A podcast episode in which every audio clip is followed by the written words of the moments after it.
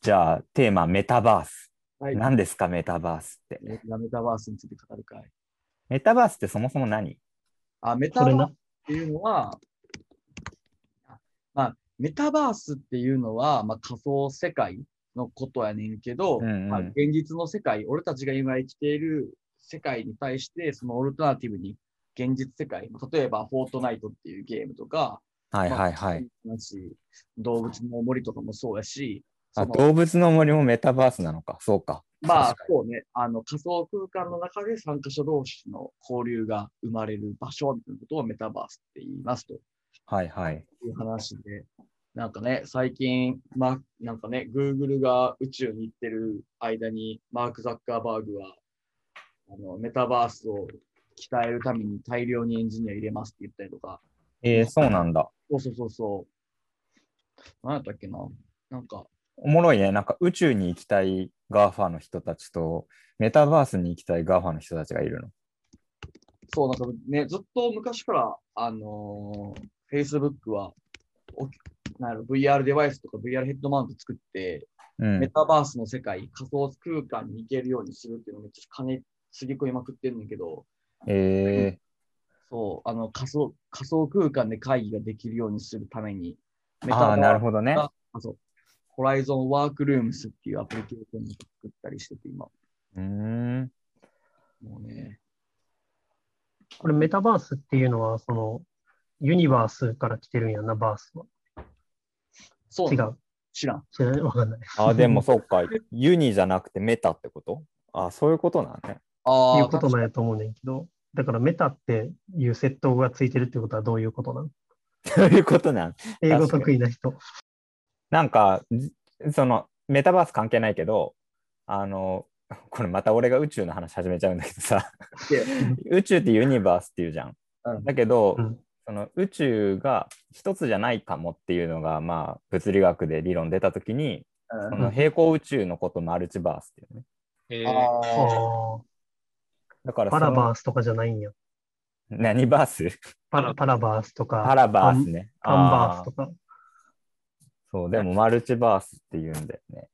うんっ。ていうことで話戻そう。メタバースね。今日のテーマはメタバースです。今ね、俺調べちゃった。メタバースは SF 作家ニール・スティーブンスンによる1992年の著書、スノークラッシュの作中で登場するインターネット上の仮想空間のこと。へえあ小説、SF の小説の中にできた用語を今でも使っている。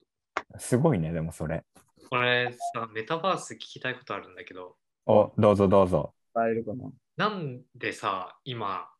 今っていうか、ここ3年ぐらいでメタバースが来てんのあ、そうね。なんか特になんかあのコロナ禍で一気に推し進められてる感あると思うけど、俺、中学の時にオンラインゲーム、ネクソンとかさ、なんか、なんか懐かしい名前、響きな気がする。やってたん ですチョコットランドとかさ、が、私、やってたんだけど、うーん。それもメタバースじゃメタバースでしょそうだね。俺、それとあー、なるほどなねん。かその、フォートランドとかが同じ、同じ次元に見えちゃって、うんうんうん。なんでそんな持ち上げられてんだろうみたいな。あ、今更みたいなことね。前からあるじゃん。みたいそうだって15年以上前、な確かに。でだいぶ流行ってたから、そのオンラインゲームって。まあ、なんかそのメタバース的なやつの一番の始まりの走りはセカンドライフって言われてるけど、うん。何何セカンドライセフカン。ドライフって知らないなんかめっちゃ本当に、見たことある。ですね、ゲームあのね、ゲームっていうか、もう一個仮想空間にあるもう一個の世界みたいなやつで、へえ。その中でなんか仮想、あその中の通貨とか売買することがで、通貨をでなんか実際の商品買うことができるとか、なるほど。お金稼ぎできるとか、そういうのでなんかめっちゃね、あの、流行るかもみたいな、バーチャルの世界来るかって期待言われてたけど結局来なくて、あ、それ結局来なかったんだ。結局来そなっかっか。来なかったから俺も知らないんだもんね、今な。なるほど。たでもそそれでこが転換点。あれなのかなえ、ちょっとこれ、こっから先のやつはよくわからんけどさ、やっぱ PC スペックが上がってさ、その、ゲームの世界が三次元的になってるやん、今って。ううんん。その昔、俺たちがやってたやつってさ、メープルストーリーとかさ、そう、二次元アラスドク天領とか、超懐かしい名二次元世前。界やんか。いやそこの没入感の違いとかもあるかもね。うーん、没入感がポイントなの。なるほど。まあ、ある種そうだと思う。なんか、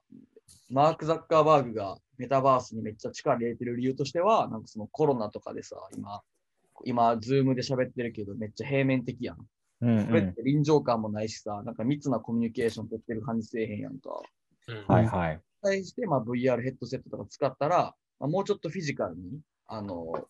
俺の右に梅がいてとか、うん。俺のお後ろに野村がいてみたいな感じで、もうちょっと360のなんか現実世界に近い形のコミュニケーションができる。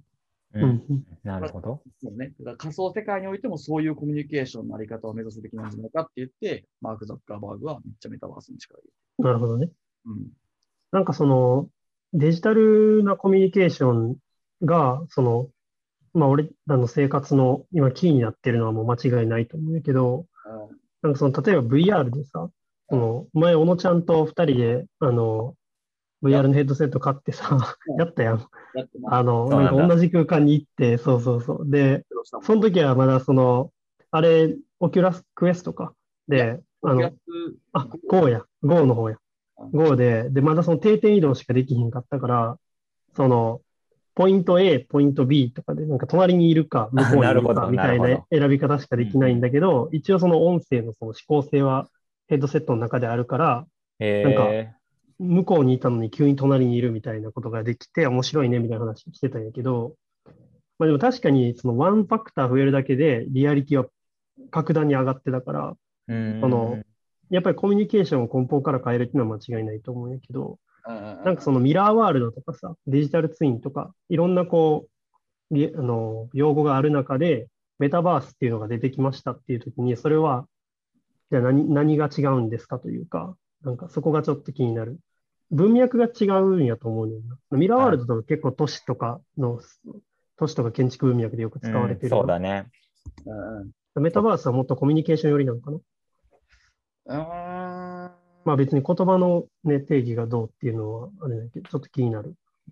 そうね。なんかその辺っての確かにどういう違いなのなんかそもそもなんかうんあーっとね、みあれさっき何て言ったっけメタバースとミラーワールミラード。ワールドとデジタルツインと、まあいろいろあるけど、なんかデジタルツインっていうのは、なんかそのなんやろ、仮想、現実と同じ世界を仮想空間上に作る手段のことをデジタルツインっていうらしくて、うん例えばう iPhone ん、でさ、あの自分の部屋をスリライダーセンサーとか使ってさ、スキャンとかするやんか。うん。で、その行為を、あの、デジタルツインっていうらしい。だかならるほど。デジタルツインっていうのは手法うんで、えーとまあ、そういう技術のことを指してて、で、ミラーワールドっていうのは現実と同じもう一個別の世界みたいな感じ。っうん。ていう意味で言うと、さっき、まあどうなんだろうね。これ確かにそういう細かいあれがあるのかな。でもメタバースは全然今の文脈というと違うよね。現実に別に即してる必要ないんでしょそうだよね。なんかワクワクするよね。そうだよね言。葉の響きが。いいよね。ミラーワールドとかもかっこいいけどね。確かにね。まあ、かっこいいね。この 子、男の子的にはくすぐられるワードだけど。そうか。ミラーワールド、メタバース、違い。でも、そのいろんな、なんか、そのなんかインフラ的にそのミラーワールドを構築して、その、まあ、現実の世界とデジタルの世界を並行して、いろんなレイヤーでこう、情報を、あの、貯めておくと、現実世界にいいフィードバックがあるよね、みたいな。うんうん、話があるのは結構なんかインフラとかサービス寄りの話そうだだけねど結構メタバースって多分起こりはもっとエンタメとか VR もエンタメに今すごい出ると思うけどうんうんだからエンタメとかゲームとかそっちから始まってるんだろうね。うんうんそっちの方がでも今ブーストが強いよなとは思うけどね。投資が集まりやすいってこと投資が集まりやすいのか、熱狂が集まりやすいのか、まあうん、投資ってことなのかもしれないけど、うなんか、ミラー、ミラーワールドってさ、構築しようって、まあ、都市計画の分野とか頑張ってる人頑張ってるなって印象はもちろん俺も持ってるんだけど、なんか、すげえ大変、道長いだろうなっていうのも思っていて、それに引き換え、このメタバースとか、この何、フォートナイトでの熱狂みたいなことって、すごい、今、勢いいいよなっていうの。それこそなんか、アリアナ・グランデだっけああ、そうフォーね。トナイトでやってたライよね。ブでライブ出てたね。あなんかそれの前のトラビス・スコットのフォートナイトのライブとかやったら、あの、何千万人やったっけな同時視聴者数が、もうそんなん国じゃんね。ね、こ確かのに同時接続1230万人っていう、東京都やん。東京都、そうね、全世界中から東京都の人口分ぐらいがトラビス・スコットのライブ一緒に見てやる。ばいやん。このスケールのでかさっていうのは、やっぱね、あの、普通のライブじゃ絶対無理なことやし、うん。航空間の中でやってるライブやからこそ実現できることやし、フォートナイトってさ、その、さっき野村とかが言ってた VR 的な3次元的な音の使い方とかができてるってことあ。VR、いや、最近のフォートナイト俺やってないけど、あの、ちょっと前のフォートナイトはそういうのはなかったと思うよ。そのあそう3なん万だ人が隣に観客がいて前にアーティストがいてっていうのができてたってことあ、でもそれで言うと、あれだけどね、あの、ライブが向こうの方でやったら、その音はちっちゃく聞こえて、近づけば近づくほど大きく聞こえるみたいなことはできてるけどね。なるほど。あ、んもうその何ライブ会場で歩き回るみたいなこともできるんだ。あ、そうそうそうそう。それはできるね。なるほどね。。ライブっていうのは、まあ、海外のお金、資本めっちゃあるやつに関しては、その超巨大なアーティストを空間に出して、で、そのアーティストが踊ってて、それを周りでみんなで、あの、エモートとかしてうーん踊ってるなるほどね。日本はまだそこまでやってるやつはなくて、米津玄師がやってたのが一番盛り上がったけど、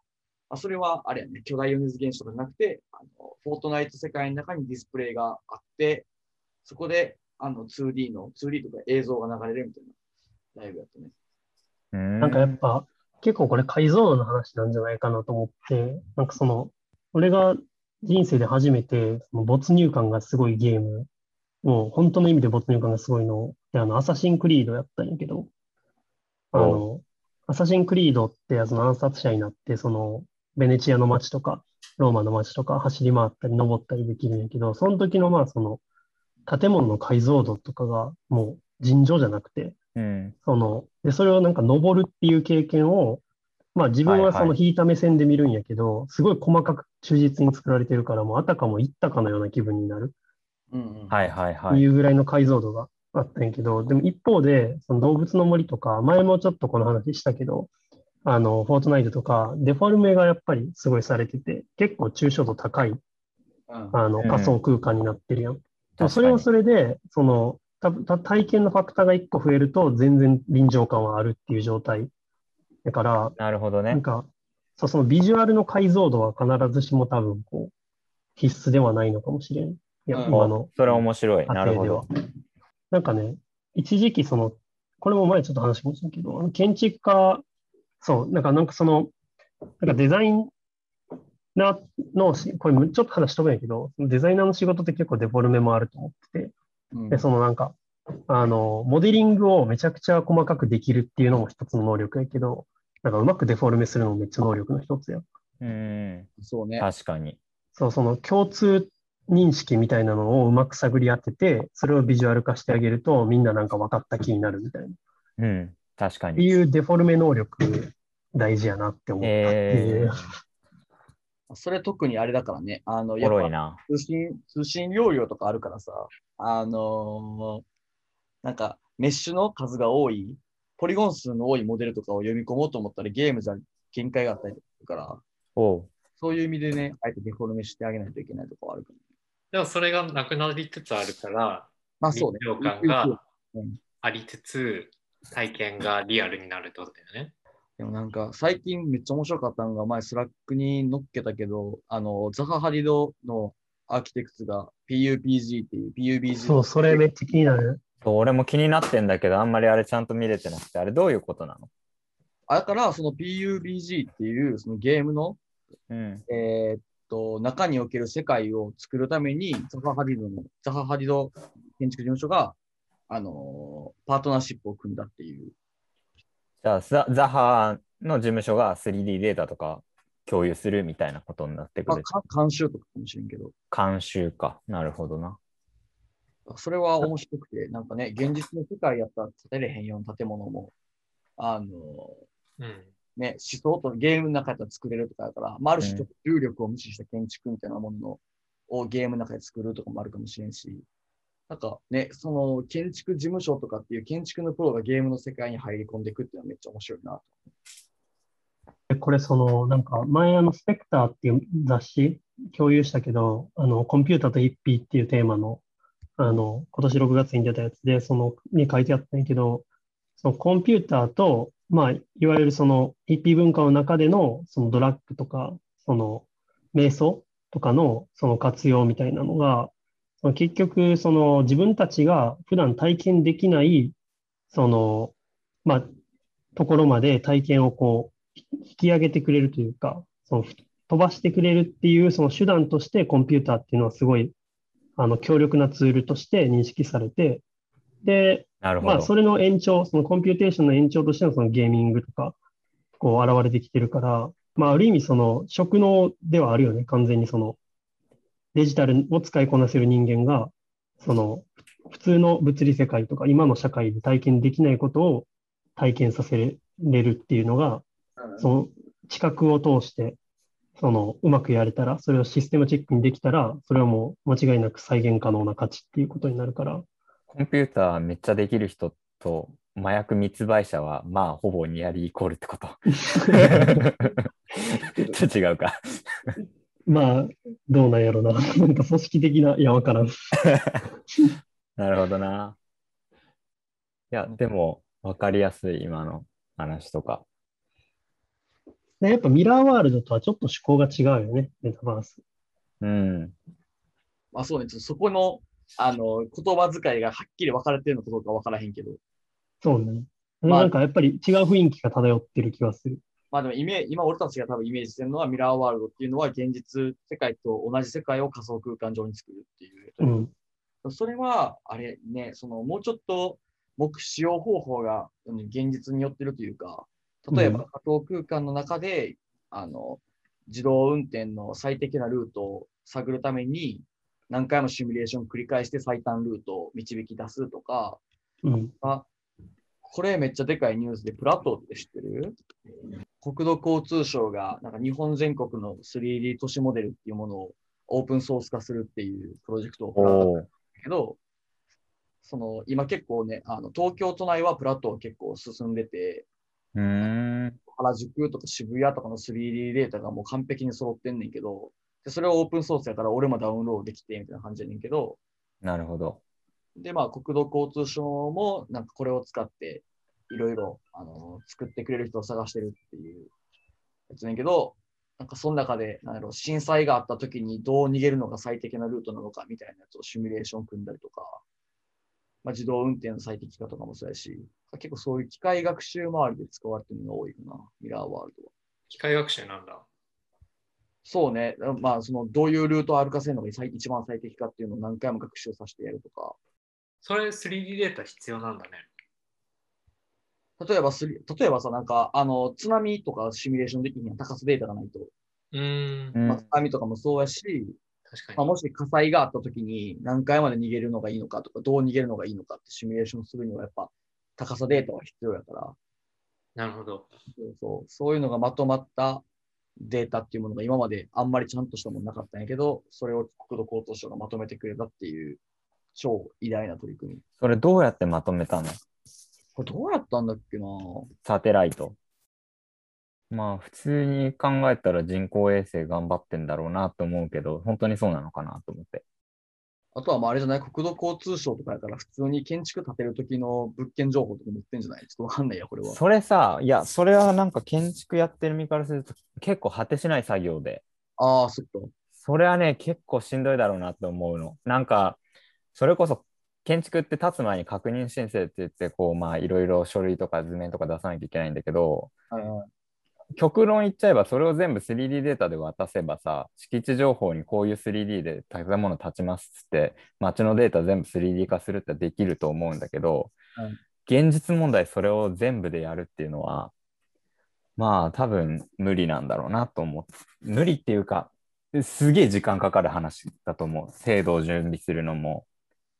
あの業者側がそれにちゃんと対応できるようになるのも、うんうんうんうん。果てしねえなって思う。でも Google マップがあれよね、ストリートビューはあの人力でやってるけどね。そうね。確かに。じゃないとデータ取れないんだよね、多分。うん。そうだね。ホワイト取ってたんだっけななんか忘れちゃったな。ダウンロードしたことあんのいや、俺ちょっと俺の PC スペックで取れる、取っても処理的にしんどくて。ああ、あこれあ、はあるよそういう壁があるのか。でも、なんかあの、まあでも、低スペックでも、あの、ポリゴン数とか落とすとか、データ数落とすとかで、あのうまいことやる方法はあるから、ちょっとまた試してみようかなと思ってるけど。うん。俺ね、建築のプロジェクトやってた時、あの、スイスのルツェルンの湖とか全部ダウンロードしたね。ええ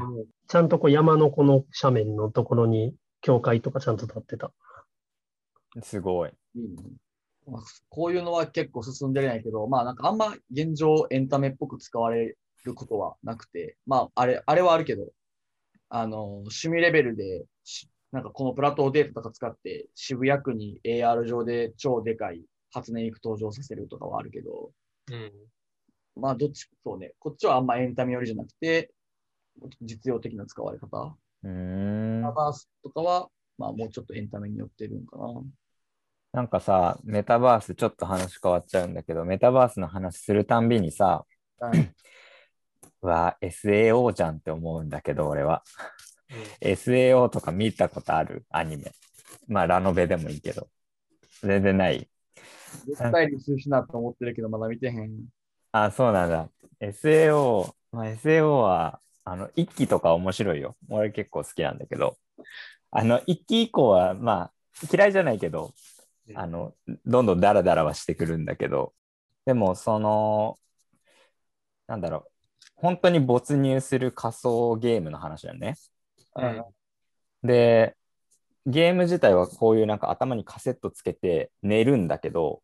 そうすると脳のこの辺でしん脳のう首の裏ぐらいでこうなんか神経シャットアウトされて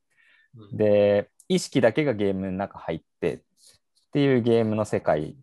で仮想世界っていうかあれだよねフォートナイトのよりより没入型なのかなとかっていう世界あれじゃない観マトリックスじゃないマトリックス。あまあマトリックスとか近いそういう感じだよねもう全部没入で、でそれでえっと面白いのがその1期2期が終わるぐらいかな1期の終わりかななんかいろんなゲームが出てくるんだけどうん。そこをさこう行き来できるようになるんだよね同じアバターでなんかその動きって今フォートナイトと他のゲームとかの互換っていうのは今んとこそういう動きはないメタバースって言った時にさあうーーん。まあそういうのはないけど、でも逆にフォートナイトとかってステージを自分で作ったりもできるから、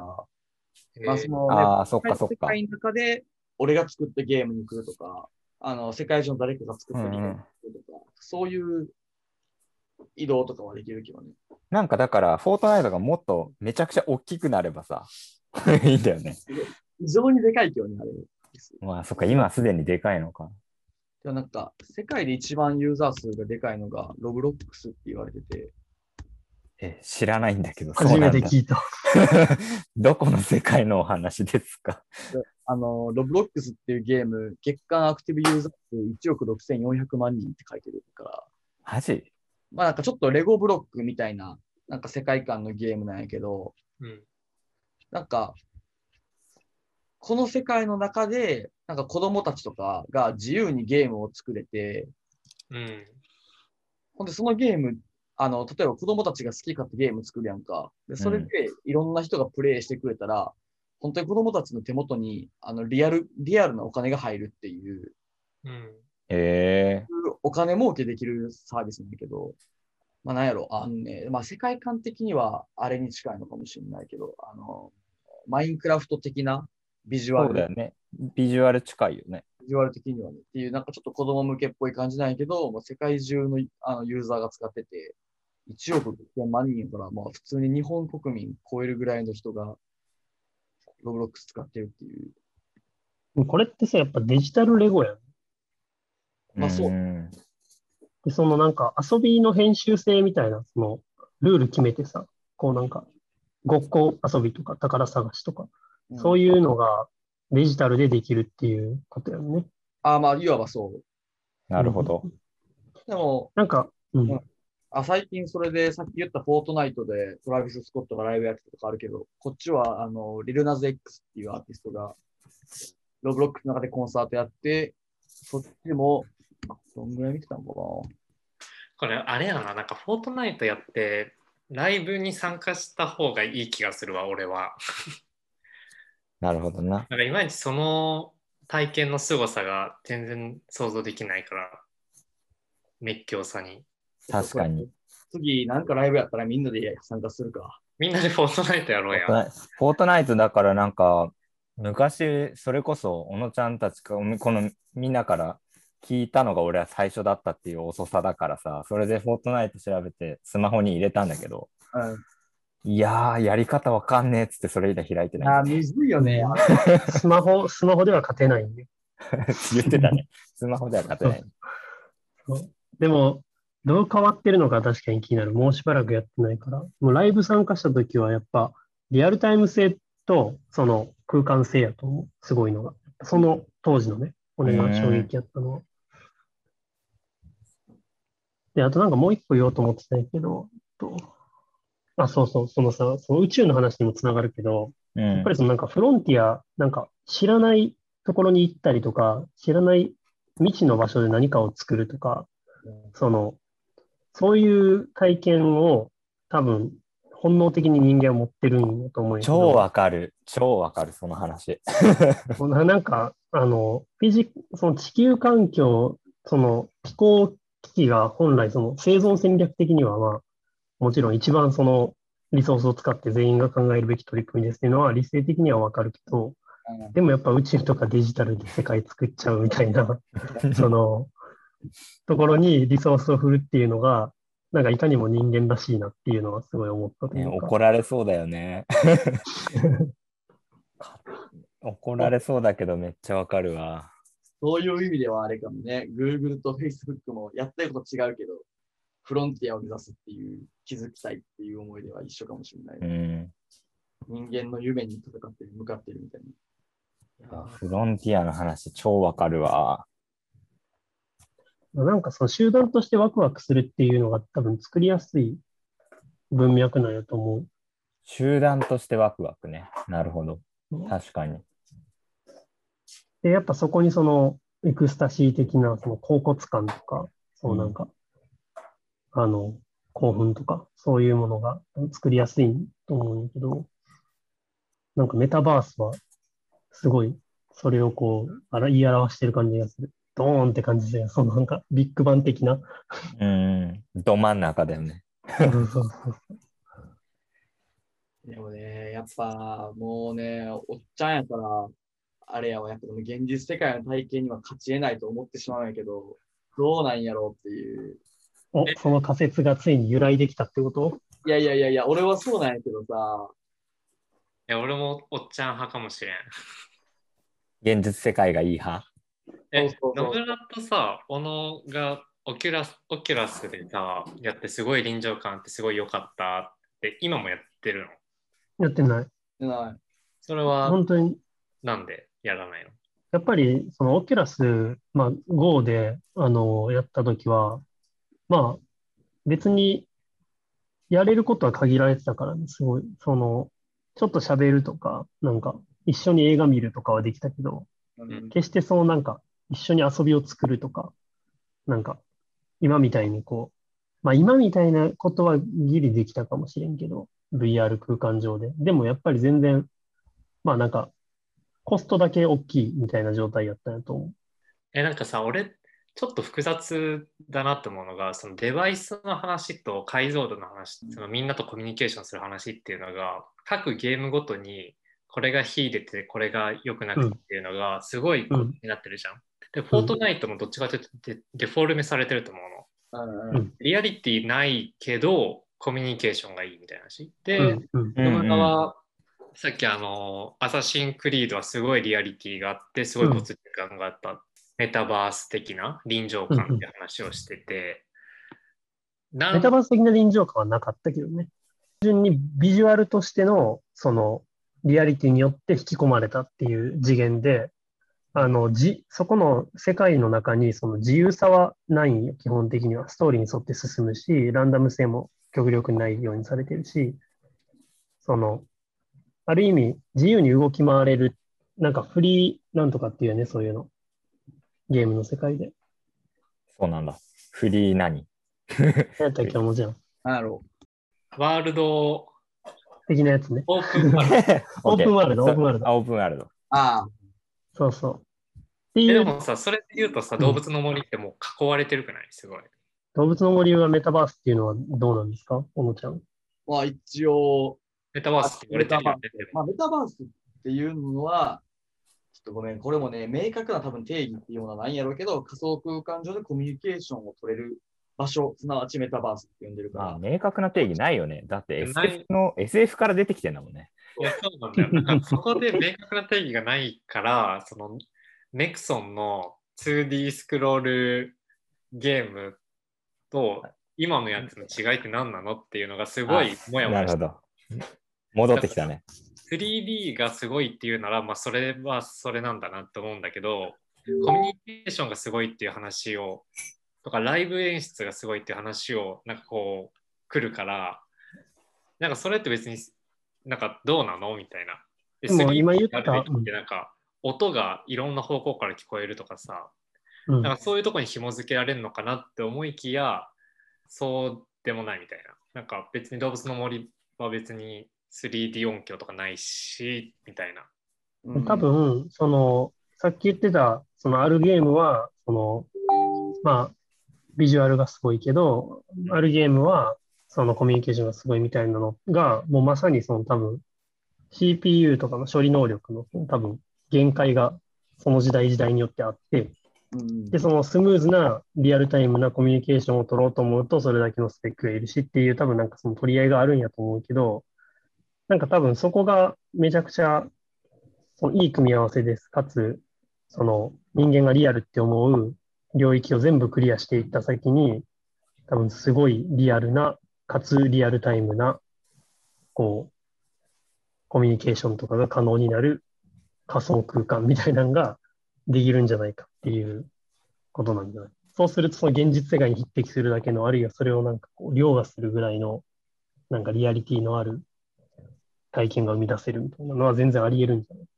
ないこれは開発者によって変わってきそうな気がする。そうだね。確かに。そうだね。 Facebook とかの会議システムとか、それこそリアリティを求めていくだろうけど、